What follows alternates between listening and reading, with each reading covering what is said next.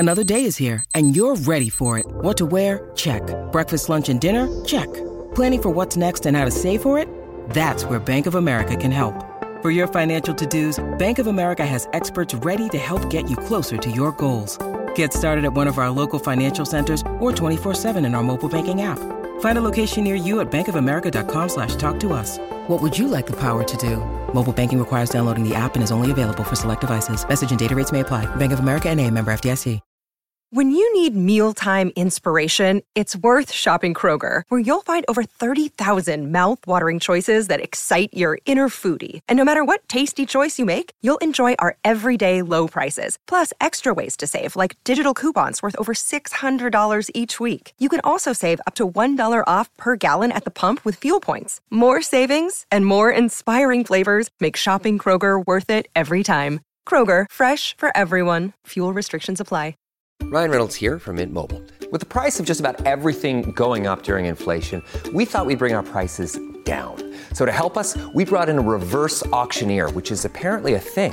Mint Mobile Unlimited Premium Wireless. How to get 30, 30, how to get 30, how to get 20, 20, 20, how to get 20, 20, how to get 15, 15, 15, 15, just $15 a month? Sold! Give it a try at mintmobile.com/switch.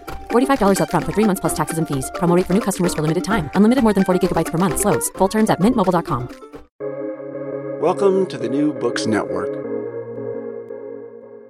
Good afternoon. This is Daniel Paris, host of the New Books in Finance, a channel of the New Books Network. I'm delighted to have as my guest today author Richard Vague, an author and investor, currently the managing partner of Gabriel Investments in Philadelphia. His new book, A Brief History of Doom: 200 Years of Financial Crisis, just came out, and it's a very interesting read. Richard, thank you so much for joining me today. Thank you for having me. So you are in an interesting spot, and one I'm very sympathetic to, both a practitioner investor and clearly someone with a historical bent. And you have brought into clearer light a focus on debt and the role that it has played in prior crises, and obviously there's an implication in regard to the current situation. But do you want to kind of provide a background as to why you consider the key factor in looking at various crises through the past 200 years of debt? Yes, we all know that runaway mortgage lending led to the 2008 crisis. And I had been a student of the Great Depression and, a couple other crises like Japan's crisis for years. And once it became so clear that private debt was the culprit in 2008, I wondered whether if we look back at the Great Depression, we would find the same thing. So with considerable effort, I pulled together banking information on the 1920s, and sure enough, there's this runaway lending period from 1923 to 1928. It's heavily real estate oriented. It just underscored what we learned about 2008. So I also wondered whether Japan's crisis, which really became manifest in 1990 and 91, was also debt-based. So I pulled that information together, did the same analysis. And sure enough, it's rampant lending in that period. So we have just, in this book, extended that investigation. We've looked at the top 6 countries in the world over the last 200 years, which collectively account for 50% of world GDP. And we've examined to varying degrees of depth, 43 different crises. We looked very hard at 6 or 7 of those and a little less deeply at the rest, but every single one is a result of very rapid run-up in debt with compromised credit standards. In other words, bad loans being made in high quantities in the 3 to 5 years before the crisis. And, it's funny, history repeats it, doesn't repeat itself, but it, kind of rhymes. Or there are various themes, jokes about that. But one of the things that you come away with, or I come away with from reading the book, is the financial memory of market participants and lenders in particular is awfully short, because it does appear to be, if not exactly the same, very, very similar mistakes are made over and over again in this period. Almost, again, you point out there are major crises and minor crises, and you spend more time on the major ones. But if you look at the minor ones as well, it's roughly every 10 years, plus or minus, when there's at least a bubble somewhere in the economy that bursts. It's really striking how little we've learned. Is that one interpretation? Clearly, there hasn't been as much investigation of this subject as it warrants. And, frankly, we'll go into a lot of these crises, and most of the research and work is done on at the moment of crises and in the years afterwards. And for a lot of these crises, very little work, if any, is done in the 5 years leading up to the crisis. And to us, that's the most important thing to study. And, sure enough, we see these rampant increases in lending. It's railroads in the 1800s. It's, housing and commercial real estate in the 1920s. It's commercial real estate in Japan in the late 1980s. We see that again and again and again. And once you start fixating on this period, one of the things you notice is that in the early phase of a lending boom, things really get wonderful. You're making more housing loans, and you see that housing prices go up. And you don't think it's because we're doing a lot more lending that the pricing is going up. You just think you're a really smart lender. And lots more people get jobs, prices, housing asset prices go up. Everybody's getting rich. Everybody's paying more taxes. The government debt picture starts to improve.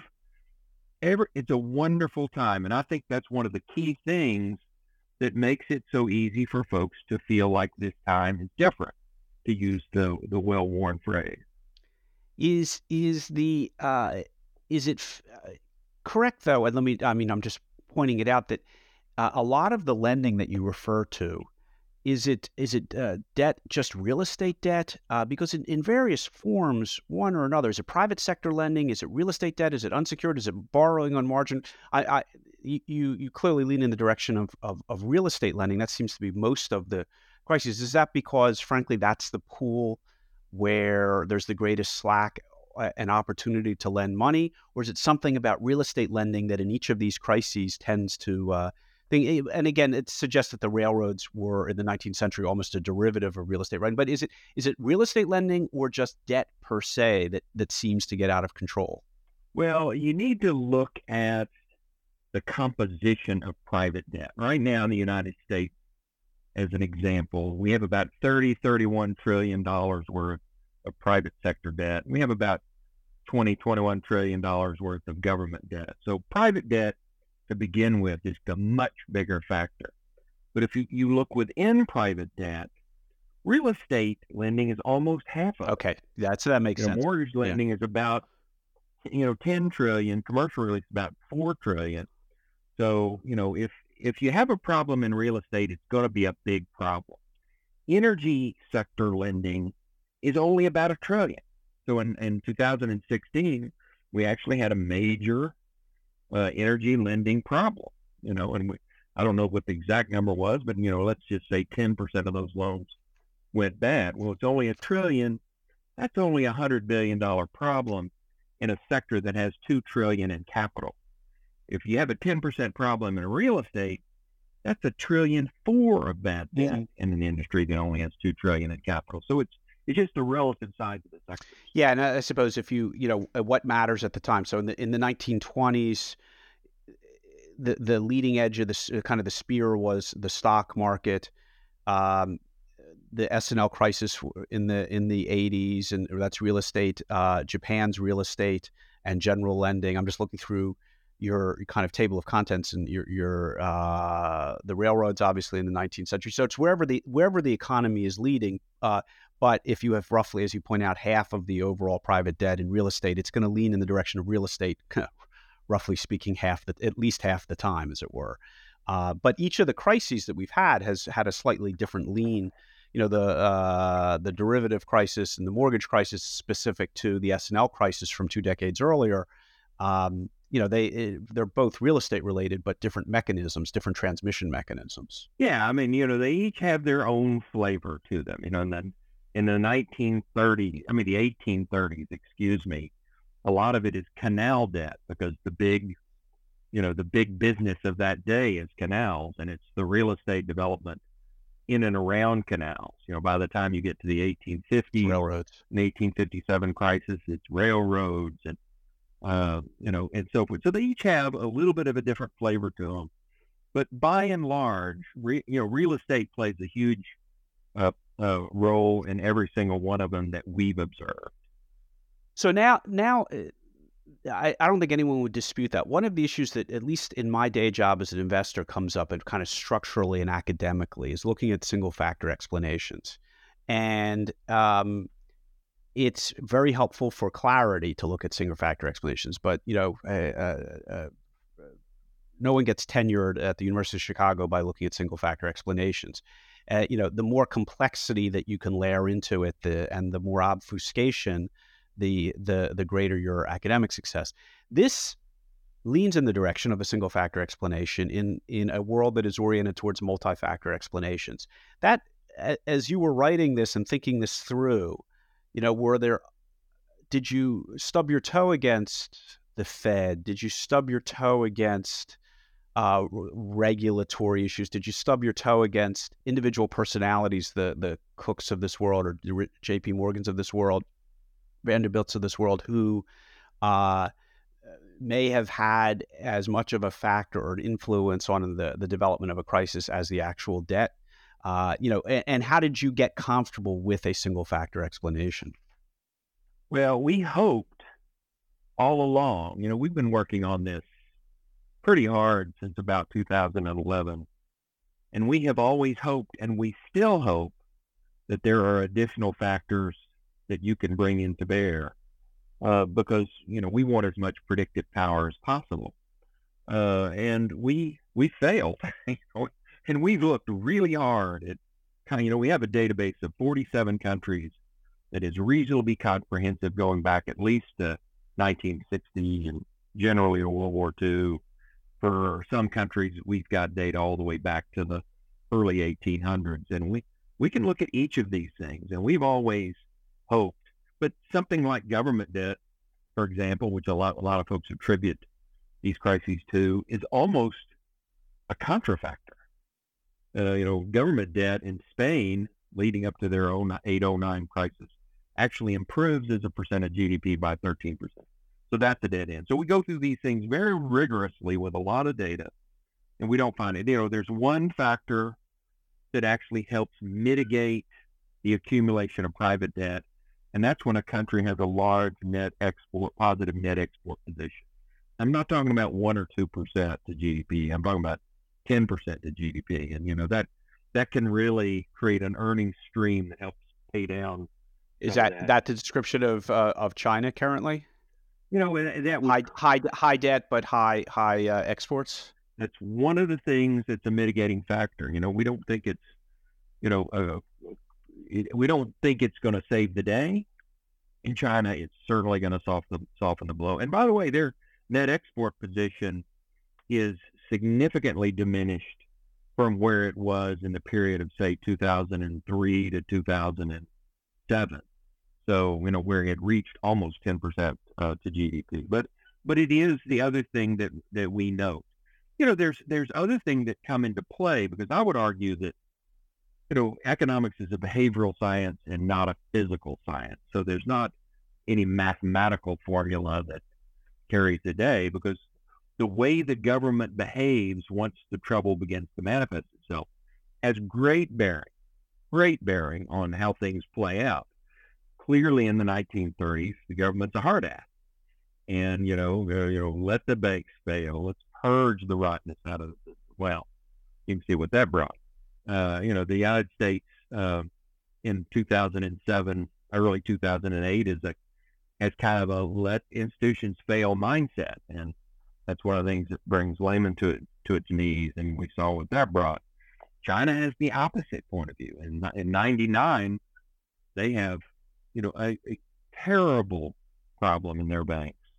They have been profligate lending to spare, and yet they, because they own and control everything, very deftly use what amounts to accounting fiction to let the banks get through their problems. So, you know, there are other issues to understand and to contemplate here. So it's not entirely a one factor issue, but it's the one factor is the biggest. China's an example. Japan's another example where culture is an enormous factor. For the Japanese to acknowledge a bank failure was, as you describe in your book, is a huge deal and took a long time. And again, different countries, I suppose, will bring a different sentiment to that, so that everyone experiences kind of a debt crisis individually. One is a culture. I wonder if the culture of the United States that leads to the cyclicality here and the repetition of this is growth. That is, this culture of growth. I happen to work in the public equity markets, and there just is no tolerance for a steady cash stream. It needs to be a growing cash stream. Companies need to grow, and they need to grow faster than GDP. They need to grow faster than their peers. If they don't, they'll be bought out with borrowed money themselves. And this relentless focus on growth in the finance sector is going to lead to cyclical lending above and beyond what every other pressure would be to lend to cyclical lending. That is, have you encountered country-specific explanations as to why the cycle of excess lending occurs in each country, or is it just happens? You know, I think you've hit the nail on the head, which is to say, this is a function of human nature. You know, this is the way to win. If you're a football coach, is to win the Super Bowl. You know, the way to win if you're the CEO of a computer company is to sell more computers or sell more phones or what have you. The way to win if you're a banker is to make more loans. That's what gets you a better stock price, a bigger bonus, a promotion. And therefore it is absolutely intrinsic and endemic to the system, and it crosses borders. I wouldn't try to argue that it's a lot greater here versus there versus there. It's the way you accumulate power and wealth. So it's there, and you know it just turns out that if it happens in the banking business, you create too much capacity. Too much real estate lending means you have way too many empty office buildings, or way too many unsold homes, or way too many railroads in the 1800s for the number of passengers that you actually have. And once you have significant overcapacity, it means the economy has to slow down. You can't build a lot more until years pass by and demand catches up with supply. And it also means a bunch of banks have a bunch of bad loans and fail or have to be rescued. So, you know, that part of the story is a constant. Are there, you know, there have been busts that are outside. If you think about the internet bubble, it doesn't really fit in your story, which is not that that's a problem, but it is a bust that is independent. If I think of major contractions in the U.S. economy over the past century, they all more or less fit within your pattern. The internet bubble doesn't, other than, you know, overgrowth or overexpansion of operations within a narrow sector of the economy, and everyone getting crazed, but it really isn't a broad-based economic lending cycle exercise, is it? So this is where you get into the definition of what a financial crisis is. And to me, a financial crisis is a very simple thing. It's when a lot of banks and other lending institutions fail or come, you know, have to be rescued. And so what we studied was that type of crisis. There are also occasionally stock market crises that happen where bubbles burst, but the lending community is not hurt. And so the internet crisis deserves its own study. You know, you didn't have millions of consumers hurt as a result of that. You had stock speculators hurt. And by the way, even that one, if you study it, there's a very tight correlation between margin debt and the stock market boom. And sure. Which is a form of lending. Sure. Yeah. Well, let's go back and at least cover a couple of these, and then, you know, kind of mention you do not really choose to have a chronological order. The organization is it goes from crisis to crisis, but it's not organized chronologically. And that the point of that is to... Well, the juiciest crisis of all is the Great Depression. So that's chapter one. And it's the one about which, you know, the most has been written, and there's the most disagreement. And in my opinion, there's the most misunderstanding. So it was simply irresistible to me to start there. And once we got there, we were semi-chronological. You know, we went from there to the 1980s crisis, which is the next big crisis, and really the third largest crisis of, in America in the last century. And that is the S&L and various banking, true bank and lending and real estate across the country, Texas in particular. Yeah. And leverage buyouts and so forth. Junk bonds. It was the 80s were a mess. It's just that the chickens came home to roost in the George Bush administration rather than the Ronald Reagan administration, even though all the problems really emanated from behavior during the Reagan administration. That's the second one we tackle. It's also the one where I came of age as a banker.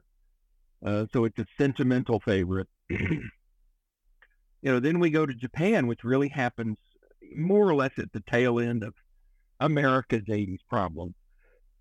And, you know, it's the other huge crisis. So we deal with really the three biggest crises prior to our own common experience in the 08 crisis. Then we take a pause and we go back to the to the 19th century, really asking the question, is this a new phenomenon or does it have precedent in prior periods? And we conclude that it's just endemic to the industrial age. Mm-hmm, mm-hmm. And you cover as you say, the emergence of kind of modern banking, and specifically the 19th century as a combination of railroad crises, also agricultural crises, commodity prices are far more significant in the economy and for real estate lending at that time than they are now.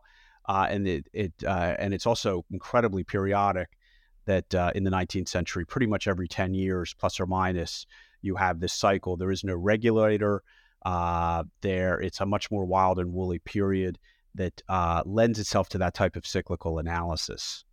I mean, you know, we start, you know, 200 years ago at the Second Bank of the United States, which is just down the street from where I live. So it's also another one that I've grown very fond of. And, you know, they opened for business in early 1817, and almost immediately have made so many bad loans, reckless loans, you know, all across the country. I believe the Second Bank ends up with as many as 25 branches. So, you know, you're overlending in the new cities like Cincinnati and down in the South in Baltimore and Charleston and other places. And it gets, you know, loans go from at a point where no other bank has more than like $1 million in lending. The Second Bank gets up to like $60 million in lending. So you can see how much it dwarfs the other banks in the landscape. But, you know, it goes from 10 million in loans to 50 million loans in 1 year. So clearly, you know, it's almost as if they don't know how to lend. There's also a lot of fraud in that. And it brings the crisis of 1819, which is one of the reasons Andrew Jackson comes to hate them so much. Now, usually Andrew Jackson gets a bad rap for not renewing their charter. You seem to, do you have a strong opinion in regard to that? Or I think he didn't renew it for many reasons. This may have been one of them. Is that a fair statement? Absolutely.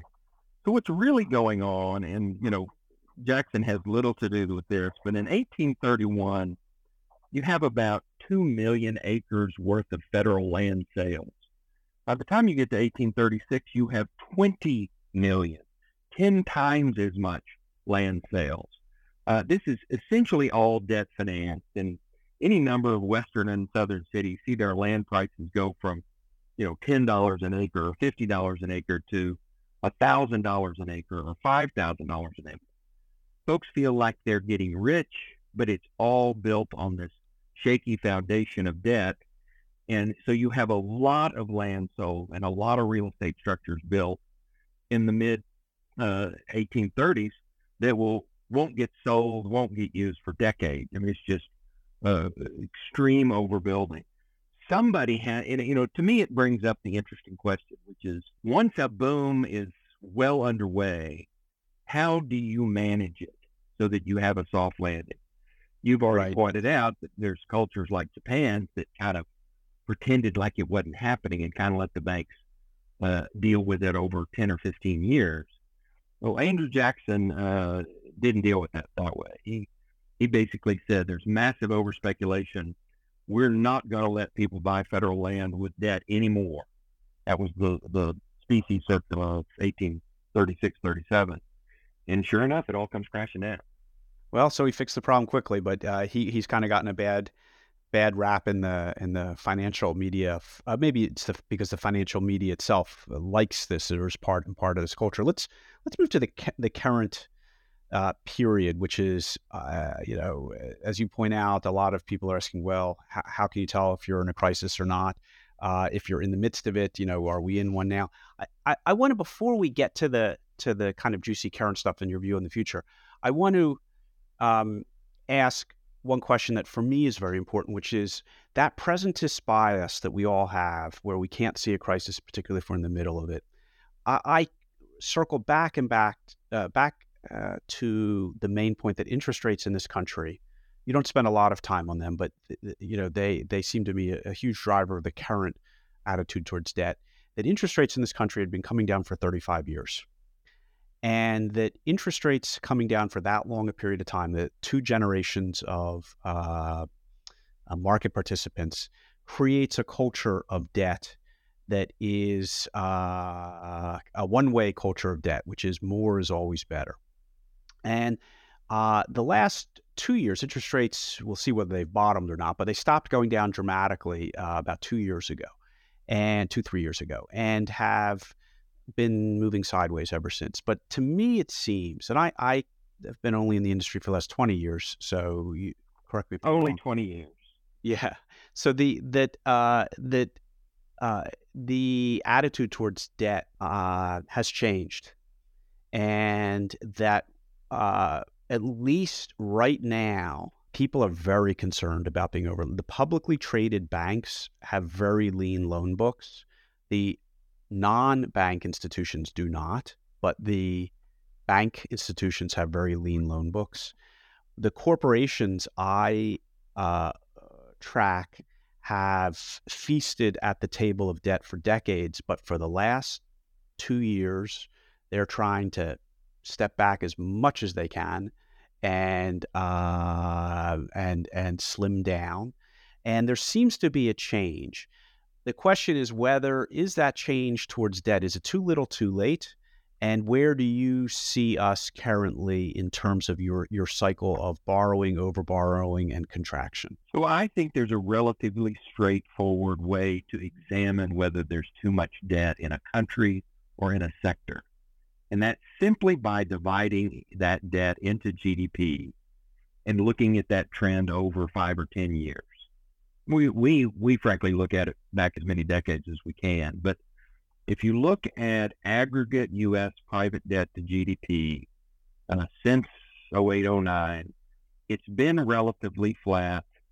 And I personally don't think there's reason for a lot of alarm within the United States right now. Now, I quickly add that there's certain sectors within that there is a reason for concern. So if you did that analysis just on highly leveraged transactions, which I believe are about $1.5 trillion. So again, it's a small piece of a $30 trillion pile, but highly leveraged transactions to me are an area of great concern, but it's a small sector. Student lending has been coming up as a percent of GDP. It's an area of concern. I actually think agricultural lending, doing that same analysis, which we've just done in the last few days, agricultural lending is once again reapproaching the levels of 1982 when the ag industry got into so much trouble. So we think we're going to have little areas of problems, but it's not going to rise to the level of a national systemic problem. If we look at Asia, the story's very different. you do that same analysis in China or Australia or South Korea, any number of other countries, there's very valid reasons to be very concerned. That is debt, private sector debt as a percentage of GDP is at alarming levels based on past history. It's curious, how do you do the data in Australia when they have that 3 decades of no recession? Well, I think it's very important to understand whether a country is kind of a hegemon in its area or whether it's a satellite of some hegemon. And, China is what makes China's GDP. China, as long as China keeps, China's economy is, 10 or 12 trillion, depending on who you listen to. Australia is about $1 trillion. So Australia's trends are really going to be a function of what happens in China. And that's true for most of the economies in that region. That's true of South Korea and Malaysia and Indonesia and Vietnam and, any other. So, if China itself has an even more material slowdown or reversal, I think all of those folks are going to feel it in a very significant way. And frankly, you're seeing it a little bit in Australia right now. They've had a decline in real estate prices. You're seeing it in South Korea, where they've had the first dip in GDP in quite some time. So I'm not sure that, I would frankly think that over the next 2 or 3 years, we're going to see that reversal in Asia. But that being said, given your method, and despite the title of your book, A Brief History of Doom, you actually don't see us at least in the U.S., at an extreme point currently. We are not. We are not. We have small pockets of issues, but generally speaking, we're not facing a situation like we did in 2007. And then how does this end up being reflected in, you are kind of a venture and early stage business supporter. How do these, are you looking at debt in the, and I believe that your investments tend to focus in the Delaware Valley area, is that correct? Yeah, we're early stage investors in our companies. Could get debt, would get debt if they could, but they're too small and they can't. So it's kind of a non-issue. Okay, so your companies, as you say, are so small that these macroeconomic issues are less relevant than their own particular business. That's right. So this is not directly related to your day job, related but not directly. So this is simply a tracking the rise and fall and the cyclicality of debt and economic activity is just an intellectual interest of yours. This has been a labor of love for me and for our group. Okay, well that's. One of the things we've done that we're very excited about is that we have gone out and reconstructed data, especially private lending data, in each of these crises for a period 10 years prior to the crisis itself and for 10 years after. And we have, in many cases, had to go to dusty corners of libraries and get railroad manuals from the 1800s, et cetera. We've gone to our dusty archives for some of the German data for 1870 and so forth and so on. And we've put all this out on Excel spreadsheets at our website. And one of the things we're excited about is academic researchers in this area are starting to use the data we put out there to kind of sharpen and improve the research that's being done in this area. Please mention the website. Feel free. It's very complicated. bankingcrisis.org. Any other thing that you would like to kind of summarize or make sure the soon-to-be readers of A Brief History of Doom, 200 Years of Financial Crises, and anything you want to make sure those future readers know before we wrap up? Well, we hope we've written this in a short and lively way, so we think it's something folks are going to enjoy.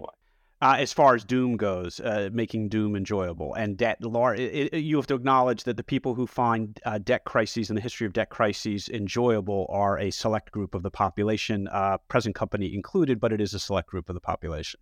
It's a select group of the population, and we love them all. My guest has been Richard Vague, the author of the just published from the University of Pennsylvania Press, A Brief History of Doom, 200 Years of Financial Crisis.